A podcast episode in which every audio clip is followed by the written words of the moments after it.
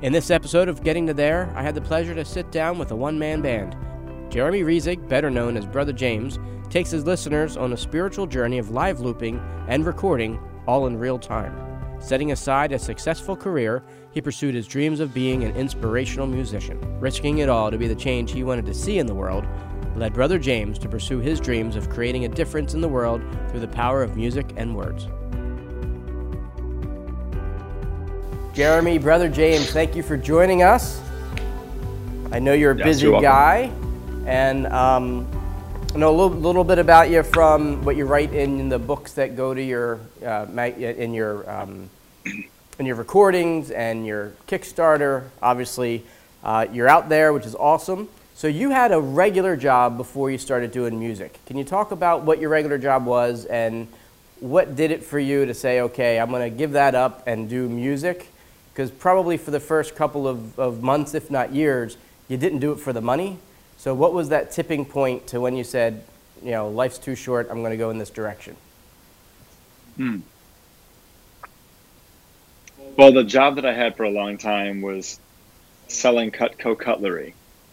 And so it was a, a very entrepreneurial job for anyone who knows Cutco and vector marketing. And I started off as a Cutco residential rep and sold to people in their homes. And then as I evolved musically, actually naturally, the progression of my musical kind of evolution eliminated my ability to go see residential clients because the same time that you're operating in the business of being a musician on weekends and on evenings are the same times that you would see your most qualified clients in the residential field.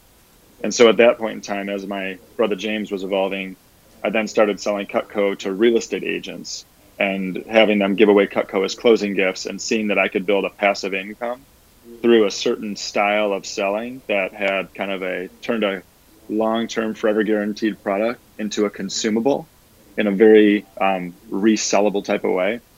So i started to see how i could actually create passive income that would allow me to go out and attack the skill sets that i needed to learn to become a musician. And what motivated me to do that is i just saw the path of being a musician giving me access to the um, to people's ears in a way that without the music and without the art sometimes it can fall on deaf ears. And uh, i think there's a lot of important messages that we need to hear as human beings and i think music is a wonderful pathway.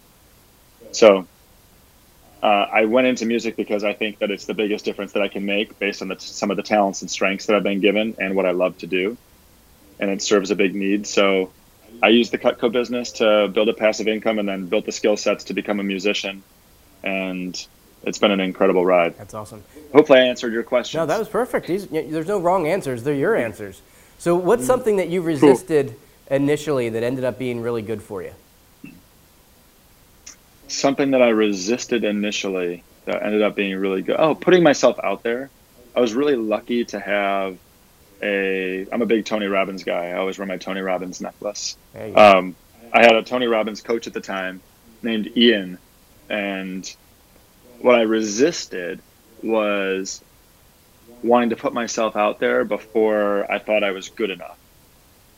I think we can all relate to that as an entrepreneur with a with a, especially an artistic idea or an idea that is just an outward expression of who we are because then if people don't like it it actually we feel like they don't like us Right. because it's kind of like an expression within the art a song that's about my life or you know so uh, I was hesitant to go out there and wanted to get better and he pushed me and was like yo man like you need to get out there and get this experience rolling and really get some experiences underneath your belt so that was something that I resisted that I'm so glad that I had someone that helped to push me forward because it was it was a tipping point for me in regards to my overall commitment to the project. That's awesome. One of the questions I like to, like to ask is if you were given an award unexpectedly, what would your friends and family say the award is for, and what would you want? What would you want the award to be for if it was a different answer? Ah, no, it would be the same answer, and it would be value-based decisions. I'm pretty hardcore about my values aligning with the decisions that I make, especially around the way that I spend money. Gotcha. And so I would probably I'd probably get that award, and I'd be proud to get it. Gotcha. So I'm sure our viewers are going to be watching this and asking the question I'm going to ask. what is that hot mess behind you of just things on the wall and scribbling? You don't have to read it Yeah. to us, but you know, it looks like there's a genius at work back there. And uh, if, if you don't mind sharing with us the method to your madness, that would be mucho appreciated. Yeah, I'm a big I'm a big believer in dream boards, and I'm a very visual person. So what's behind me is a collage of all of the different images that inspire me. They make me think certain thoughts, and by putting them there when I walk by it, or if I'm laying on the ground stretching, or for some reason it catches my eye, or someone asks about it, it brings back to the focus of my attention what it is that I'm looking to attract. So it's they're all a bunch of different pictures that represent my dreams or individuals who have created or accomplished something that is inspiring to me that is part of that I feel is like in some way I won't be them, but I'll use some of the characteristics that I really respect about them. Like someone that I would use that example with is uh, Jay Z. Like Jay Z is an artist who's super talented, but he's just got mad business skills, and he's a really great communicator. Like when you we get him see him interviewed and stuff. So like, and so he's someone who's on my dream board. And when it's like, why Jay Z? It's like because he makes me think these thoughts, and I want these thoughts to be not something I have to read from a book, but something I can look at a picture and boom, I've got it in my brain. Then I see it enough times, it just is always there as a program that's running itself over and over again.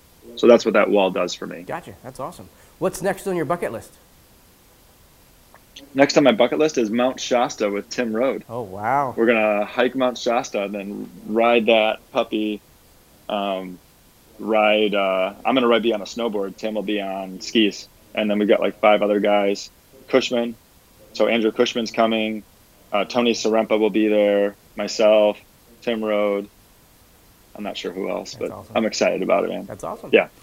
So if you were given a do-over, how would you use it and why? Oh, if I was given a do over, I would definitely just be a better partner in the relationships that I've had and not be in a relationship to get something, but I would just focus more on giving and remembering that it's not all about me. Sure. So you're probably on the road a lot. What percentage of your time is on the road? And then how do you keep those relationships if they're not on the road with you so that you have the best of both worlds? You can do what you that what inspires you, but also have a place to plug back into when you get off the road. Mm, well, I've unsuccessfully done it in the in the intimate relationship department so far in this adventure, and can see it kind of goes with that last question the way I answered it. So I don't actually have an answer, but what I will say in regards to relationships that I enjoy in my life is that I made a really like uh, a strong decision. I, I put out put out an intention that I was going to do my business as Brother James with people that I really enjoyed being around. And I've been really fortunate to do most of my business where I'm traveling to different environments, events, leading groups of people that I get to do that with uh, John Berghoff and Mike McCarthy because they're two of my best friends and they attract a wonderful group of people to them. So, in many ways, my relationships live on the road and they come through the types of networks that I've been so honored and so privileged to be a part of. That's awesome. So you spend a lot of time inspiring children, um, and you're an inspiration to others. Who is your inspiration? What's your favorite music? Who inspires you? You know, besides Jay Z, what else is on on your wall um, that you know when you're Yeah. having a bad day, you think of that person, and you're like, you know what, I can do this. Well, in a way, I, and I just want to I want to just define and refine what it is you said about inspiring children, because it's easy to think that children, like people, will have a certain image in their mind of what a child is, right? Like, Right. so Brother James plays for children. You know, what is that? And so for me, I play for all human beings, and I've been really fortunate that naturally the message that I deliver through my music of feeling inspired, living a passion, kind of like an exciting life. Just do when I say exciting life, like doing things that you're excited about, finding tools and skills that allow you to go out and really live uh, an amazing life. And I kind of embed these types of ideas in the music. Um, be grateful. Uh, try hard in your relationships. Don't be selfish. Be kind. Go after your dreams. Like these are all messages in the song that really are just a representation of of kind of like who I am. And I've been really fortunate and really pleased to see that that message is multi-generational. Like it works with children and it also works with teens and it also works with college students and it also works with adults who are just big children because we're all searching for some of the keys and some of the tools and techniques that unlock like the authentic being that's inside of us. So the work that I do with the kids is just trying to help them to unlock their own kind of like locks that their parents and school and society have put on them and they put on themselves with some staple kind of, you know, surround yourself with people that like you for who you are. And that's something as adults we have to be reminded of, not to just go roll with the people who are super successful or have certain characteristics that like you want to uh, point being that with like with affecting the children and and getting the opportunity to play for them and the the young adults that it's amazing how much by giving that message of going after your dreams and taking care of each other and uh, being your authentic self and trying to be the best you can be that it also resonates with adults and it makes me inspired to try and be that type of person all the time so that I can live that message so that they actually believe me when I say it. So I got a little kind of long winded No, there. good. Sorry about that, man. So the part of that question I probably oh, and you glanced. had- Go ahead. Go ahead. Um, who's your favorite? What what music inspires you? Yeah. Uh, well, I love Jason Mraz because Jason Mraz has a similar type of evolution he's gone through where a lot of his songs, he really puts them out there with a great intention of what the message is going to be. And so, from a songwriter standpoint, I really appreciate the intention that he uses when he puts words behind music and then delivers it to his millions of fans because he's programming their minds. So, Jason Mraz for sure. Anybody else? Any any rock or Uh, Michael Franti. okay? Michael Franti is another one, another kind of good vibe soldier on the music front. And then if I look back to my childhood, it was definitely Pearl Jam that made uh, an impact on the way that I saw how rad music could be to like be part of. That's awesome. The grunge, the grunge scene, the 90s. Sure. So, what's something you don't give yourself enough credit for? Um, as all good artists, there's a part of us that are painful, and you're probably harder on yourself than you ever should be. But at the same token, there's probably something that you do well that you just don't give yourself enough credit for. What do you think that would be? Well, my mom complimented me on dancing the other day. She's like, you know, during that show, you had some like dance moves. They were pretty good. So maybe it's dancing. Okay. If that's the first thing that comes to mind, I'll, we'll, we'll take it. That's what comes to mind. Yeah, because I, I really actually think of myself as kind of a really poor dancer, uh, and and I don't know. My mom's always looking for ways to make me feel good about myself. So That's what moms do. I've seen you live multiple times, and uh, you, you dance well. I don't, you know, you don't look like you're Thanks, faking it or buddy. anything. You're just jumping up and down. The um, we've all made good decisions and bad decisions. What's been the smartest decision you've made so far in your life, besides being on this wonderful TV show or whatever we're going to call it? smartest decision I've made. Hmm.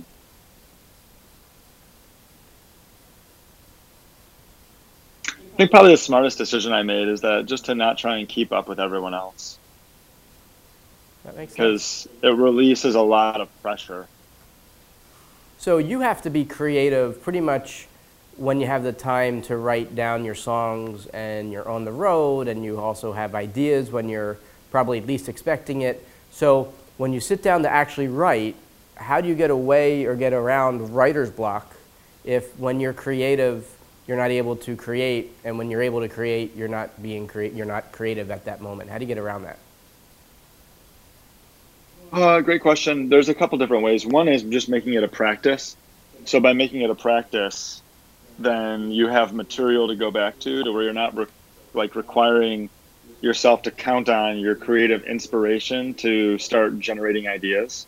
You you already have ideas that are, and I use Evernote for pretty much everything. So inside of Evernote will be the lyrics that I'm working on, will be a guitar riff that I'm using, will be a melody that I'm using with the guitar riff, maybe even a song that I like that I want to model. And then so there I have different ingredients that no matter where I am or what time it is or what my inspiration level is that I can plug into kind of a formula and start to create the momentum I'm looking for versus expect it to kind of hit me.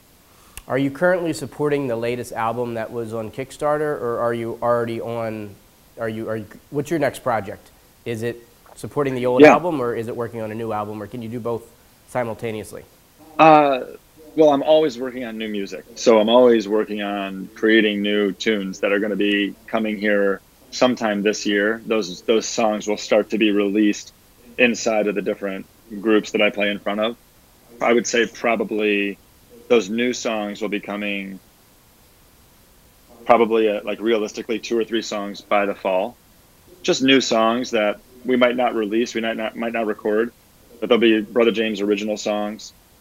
And you know something that happens when you start to uh, continuously evolve as a musician in, in the uh, environments that we play in, which is a lot of mastermind groups, is that you get asked to do custom songs.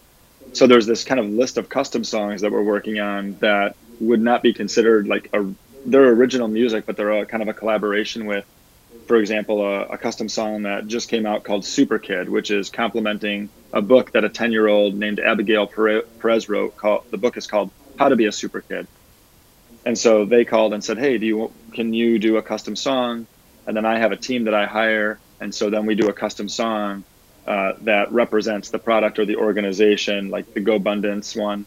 Uh, so, anyways, that's like there's always kind of different projects musically going on where that creative side is being unleashed, and then I'm always working on new material musically, and I'm also uh, promoting the Abracadabra album through just continuously playing at lots of events and lots of environments, whether it's tonight at a nonprofit fundraiser, silent fundraiser in Traverse City for my buddy who has an organization called Stand Up for the Great Lakes. So they're raising money to protect the Great Lakes tonight. We'll be the the hosts and the band for that. Um, so that's like, you know, you're out there, you're playing the music, you're repping it. People will come up and ask for CDs. So everywhere we go, we're consistently promoting the album, getting on Facebook Lives and promoting it. And you know what's interesting is that most of the way that I bring music to audiences is actually through being a musical facilitator. So very rarely am I going into a place and actually just playing music. The category that I've created for myself is where I'm a musical entertainer coming in, but my core actual value proposition is helping organizations to get outcomes out of bringing groups of people together that they're not able to get themselves. That's great. And that's most organizations have a really tough time bringing people together and having those people leave connected, inspired, feeling open, feeling collaborative, feeling authentic, feeling heard. And so currently I just I use a lot of the music that I've written and produced as an entertaining value that goes along with being a certified uh, master facilitator. That's really what my brand ultimately has evolved into. And that's evolved and, and that's allowed so many incredible opportunities to, to come about because um, there's just not musical facilitator is kind of a category of its own. That's awesome. I know when you're live, your brother backs you on the drums. Is he uh, who you use in the studio? And, and do you ever feel like you have to use him all the time? Like as, a, as an artist and as a brother, you want to take care of family. And, and so is there any, any, you know, any drama there? Or is it, hey, when you're live, he's your, he's your guide in the studio when you want to do things that maybe are different styles, he's okay with you, you know, dating other drummers? Exactly. What you just said. He's my live drummer. Uh, I work with a production team. So I don't know how many people on this podcast will know the name David Osborn. Uh, David Osborn, someone who I've seen many times speak, and he resonates a message across so many different major speakers and influencers, which is make sure you hire geniuses. So one of the things that I consistently have done through Brother James is hire producers that know how to put songs together, that have a team that they work with. And when I bring them on, I give ownership and they're collaborative, but I also want to trust them because they know the industry better than I do. So in those cases, when I'm working with that production team on albums and songs and singles, yes, there's generally one or two drummers that are brought in. And then for live drumming, it's all my brother. And I think in the future, he'll be on many of the tracks that come out, um, depending on the style of track that we, we decide to go with. That's awesome. Hopefully they do know Dave Osborn because he was a guest on the show, and, and I, I'm doing my best to get Dave's Nice. message out there. Um, if you had to, you know, describe one of your most cherished memories, you've been a lot and, and you know you have a lot of experiences out there. Are you able to be present in the moment and appreciate the crowd you're in front of, or is it your job and now you just want to perform to the best of your ability so you can't really enjoy the performance? Does, does the question make sense? Like I, I, know a lot of artists just want to pre present the best music, which means they're not remembering the inspiration of the music. They're trying to play it well so the audience can get more out of it than the artist. So do you ever feel like you're changing things up for yourself to make it fresh for you? And is there a conflict there between performing for your audience and enjoying the performance for Brother James? Fascinating question. Yeah. It's always going back and forth and like this counterbalance of all the things that you just described. It's all of those all the time. And when you're someone like myself, I can I'm seeing the future unfold in front of me a lot. And I'm seeing connection points being made. And so it allows the performance to not only be enjoyable in the present, it also has this kind of insatiable curiosity of how the, the performance in the present also connects to something in the future that I can't predict, but that I'm excited about. So and I also generally make decisions now on every audience, knowing what type of uh, how it fits into the ring of domino that I would like to knock over. And so that brings a certain presence that is before the actual show to where my emotion is already kind of set as I move into it.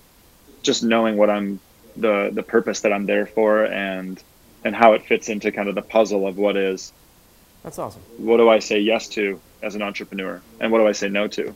Right, and, and your so, performances and your venues are different enough that you're not doing the same show in the same venue five days in a row, because then that's where it really no. would be apparent whether or not you're doing the same show five years, five days in a row, or you're trying to give five different audiences something different, um, which is good for you because I think it'd be boring if you had if you had to be a you know a presenter five days in a row and present the same exact music the same exact way because that's what they're paying for. Um, you know, I, and I've been to uh, many of your shows, and the organicness of it, I think, is what makes it very difficult to duplicate that same thing the next day um, if you had to do it hmm. the second time. So that's that's pretty cool. Um, yeah. If you had to and, describe yourself, and on that, oh, sorry, on that note, and, and on that note, I'm prepared and prepare all the time for when that time comes that you just described, because the long game actually has a lot of that consistent theme in it where thousands of people are coming to watch a Brother James keynote concert and we're playing those shows, which is now a brand. This is 10, 15 years down the road where I don't have to be doing all the work that I'm doing now. Right now, I'm building this enormous audience. So, this is 10, 15 years down the road when I don't require certain mastermind groups or organizations to provide the people that I then, uh oh, sorry about this. That's okay. We can still hear you. Sorry, I disappeared. um, boy, that they really want to get through. So in the future, I'm prepared to actually do what it is you describe, which is kind of the monotonous. Each and every performance has a certain type of flow to it that is always the same. And even now, all of our performances, they have a certain type of choreography that's always the same, that are just kind of like Shawn Stevenson, the amazing speaker that we saw at GoBundance, and in his breakout session, he was talking about how you have um, you have like three oh my gosh it's like you have you basically have your ingredients that you can use when you take the stage and sometimes you know what ingredients you're going to use and sometimes you're trying to figure out what ingredient comes first as you're stepping onto the stage. But all you're doing is rearranging ingredients. You're not actually rearranging the ingredients. Right. You're just rearranging the positioning or the, uh, the right amount of them sure. right? So I'm always preparing for when something takes off to know that there will be a sacrifice of the variety we have now that also is something that will hold musicians and artists and people back of not wanting to plug it plug into the model that the ego gets in the way of being like oh i'm kind of bored. It's like no i'll create the excitement because I, I know that i'm not there just for the enjoyment of it. I'm there all the time knowing that somehow this is all fitting together to make a difference in people's lives that somehow is making the world a better place. So there's like always this underlying excitement and energy and curiosity and openness to just going with what needs to get done to get the result um, out. There. And sometimes it doesn't always work, but most of the time it does. That's awesome. If you had to describe yourself with five words, what would those five words be? Passionate, disciplined, enthusiastic, integrity, and curious. That's good. You didn't seem too uh, convinced with that last one, but we'll, we'll take it. I couldn't remember if I already said it. um, That's true. What's a question that you wish people would ask you and they never do? Like there's something you want to get out there, and, and, and talking about Dave Osborn's show, his answer to that was faith. And, and so we talked about that because that was a question. He's like, no one ever asked me about that. They asked me about my money, and they never asked me about that. Um, so in, in your world, what's a question no one ever asks you, but you wish they would? Mm. I think that I would, I'd love it if people would ask me, how do you think that your values align and, and living in line with your values? Let me think about this. I've thought about this. I've actually asked this question of several people in interviews. I thought I would have a good answer, but I don't. but I know what I, I know what I want to say, but I don't know what the formulation of the question would be. I would want people to ask me about how I feel about making decisions that are beyond my own self interest, but that have to do with the whole of what keeps us alive and why I think that's important. And what would be your answer of that? Because just like any sort of a business or any sort of a family, we have to take into consideration all the parts and being alive and breathing air and drinking water. It has fundamental things that have to happen for us to get those types of resources. And so to look at how our decisions impact our ability to fundamentally see those resources being continued to be as wonderful as they are right now, not just for us, but for the world, that when we think about our decisions and we think about that, it changes the way that we make decisions and connects us more to the very thing that keeps us alive and our and respect for that. And within that is some sort of a magical love that is generated. And I think when we have more of it, we are just better versions of ourselves. And that that's that's the decisions we make on food, the decisions we make on travel, the decisions we make on the number of homes, the type of cars, all these different things, that they all add up. And within those decisions are opportunities for us to connect more closely with who we are and potentially what it is that we, um, our relationship with the land, if you will, and uh, and it just brings us more fulfillment. So that's how I would answer it. What do you think about that? that's the deepest answer we've ever had. That's awesome. I think when we all die, we're going to realize it's all connected somehow everything, all the, it's all connected. It's people you meet, people you don't meet, it's, it's all there. Um, so for the last question, since that last, since that, that second to last question was a deep question, um, if, if, our, if our viewers are, have their normal job, let's say they're a CPA, uh, just like you were selling Cutco, and they're not inspired, you know, they're, they're going through life, and I think you've already hit on it, life's a lot more than just, you know, working nine to five to have off on the weekends. Um, what would you tell them? Because if his dream is to be a jazz bass guitarist, um, but he's you know working an H and R Block or whatever, like he has a, a, normal job. Life's too short to not be doing what you love. But what if you're they're scared because either they have family or they you know they're they're stifling their own light because they think that's what should be done of them. And obviously, you're a, a, a light in a good way of you can take the leap and you'll find the net and success will be there. And if you do what you love, I mean, oh, everyone always says, do what you love, you'll make the money, but some people don't trust that and don't believe it.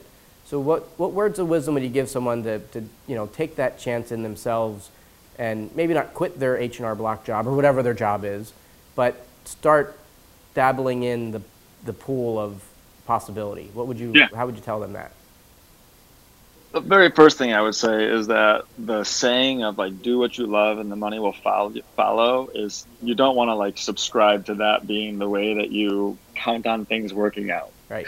That's so that that would be my first piece of advice is I see so many talented individuals who have such great skill and they're unwilling to learn the tools and the skills that it's going to take in order for them to take their great value to the marketplace to the marketplace they just want things to kind of happen without having to actually do the hard work. So just thinking doing what you love is going to make it happen that's the first thing. Don't believe that.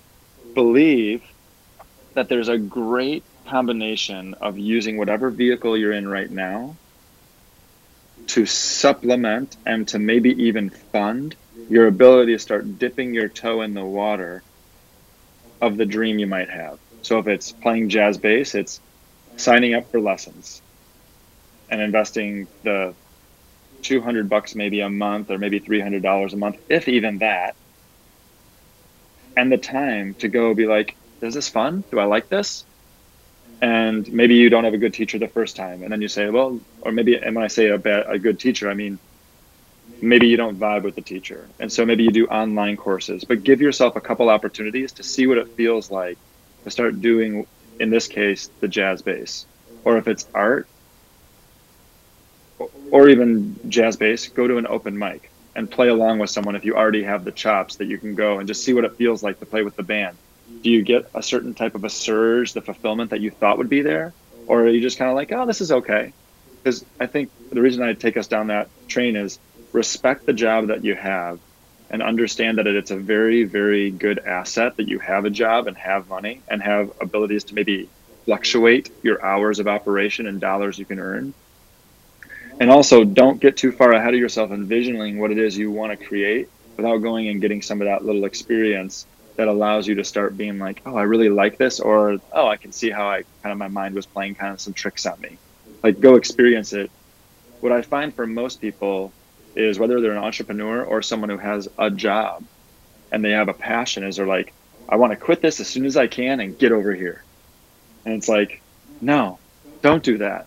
Because as soon as you do that, first and foremost, the pressure of now going and doing something that you might not have any idea how you're going to take to the marketplace and make money doing, it's high.